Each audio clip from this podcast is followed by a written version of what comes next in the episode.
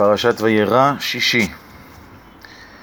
פרשייה זו, פרשייה קצרה, עוסקת בברית שכרת אברהם עם אבימלך, וממילא עולה השאלה, מדוע התורה מייחסת חשיבות למערכת היחסים בין אברהם לבין אבימלך? מילא הסיפור הקודם, שבו נאלץ אברהם לומר על שרה, אחותי היא, ואבימלך לקח אותה, והשם הציל את שרה מידי נזקו של אבימלך ועבדיו, והתברר שאברהם נביא הוא, הוא מתפלל ותפילותיו נענות.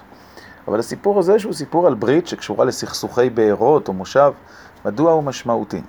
ובכן נגיד בכמה ממדים. הממד הראשון, על דרך שיטתו של הרמב"ן שאומר מעשה אבות סימן לבנים, ששורשי ההיסטוריה וגם ההיסטוריוזופיה, כלומר גם הממד הרוחני של ההיסטוריה, נמצאים בסיפורי האבות. והנה אנחנו מוצאים שלאבותינו אברהם ויצחק יש יחסים מורכבים עם הפלישתים, סכסוכים, הסכמי שלום ומאבקים, זה ישוב אצל יצחק.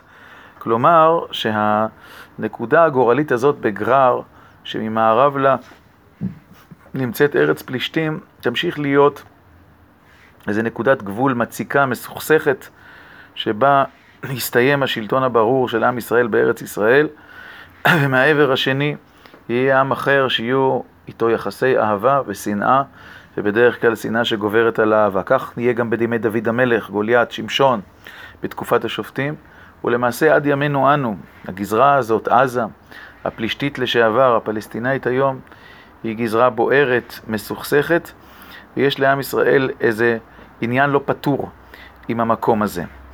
אברהם שמוותר כאן לאבימלך, כחסד אשר עשיתי עמך תעשה עמדי ועם הארץ אשר גרת בה, כלומר שלא תפלוש לאזורי, שתסכים שזה השטח שלי וזה השטח שלך.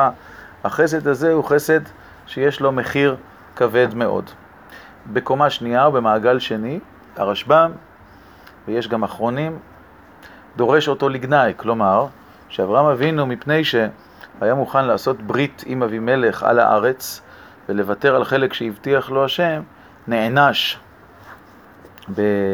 בעקדה, לא ברור בדיוק כיצד העקדה היא עונש על המעשה הזה, מה הקשר, אבל בכל אופן שיש בזה צד של אה, ויתור, ויתור לא מוצדק, ויתור אמוני על מה שהבטיח לו השם.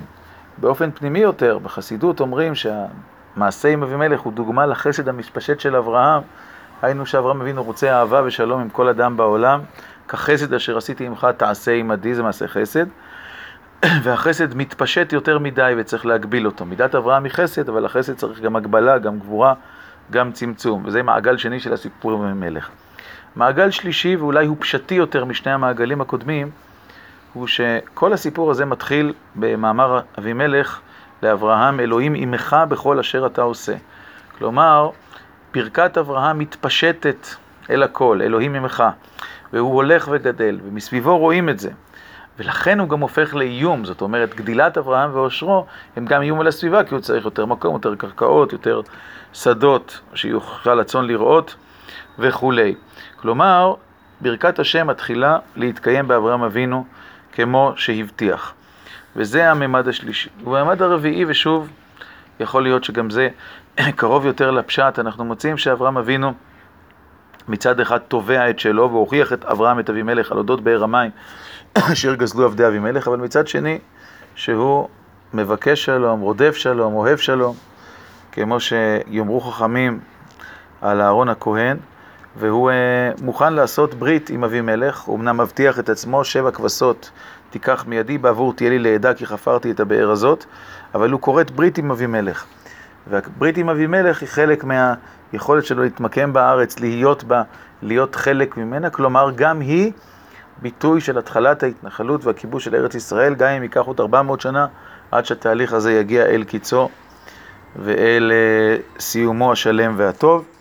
ועד כאן פרשיית אברהם עם אבימלך, כאשר בקצה הפרשה, ויתה אשל בבאר שבע ויקרא שם בשם השם אל עולם, חוזר אברהם לקרוא בשם השם כמו שעשה בהתחלה. זאת אומרת, כשיש לו ישיבה בטוחה ומבוססת בארץ ישראל, הוא שוב חוזר לקרוא בשם השם, וגם זה תמצית דמותו של אברהם.